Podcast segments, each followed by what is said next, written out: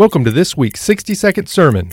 Lonnie Johnson loved tinkering and inventing, earning him the nickname the Professor from the children in his neighborhood. After graduating from Tuskegee University, Johnson eventually worked for NASA and was involved with the Galileo mission to Jupiter and the stealth bomber, among other projects.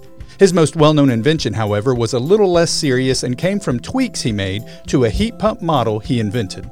He realized it could shoot a stream of water over 40 feet away and decided to put it on top of a gun. A water gun, that is, that has reached nearly $1 billion in sales. The Super Soaker. Paul wrote that he planted, Apollos watered, but God gave the growth.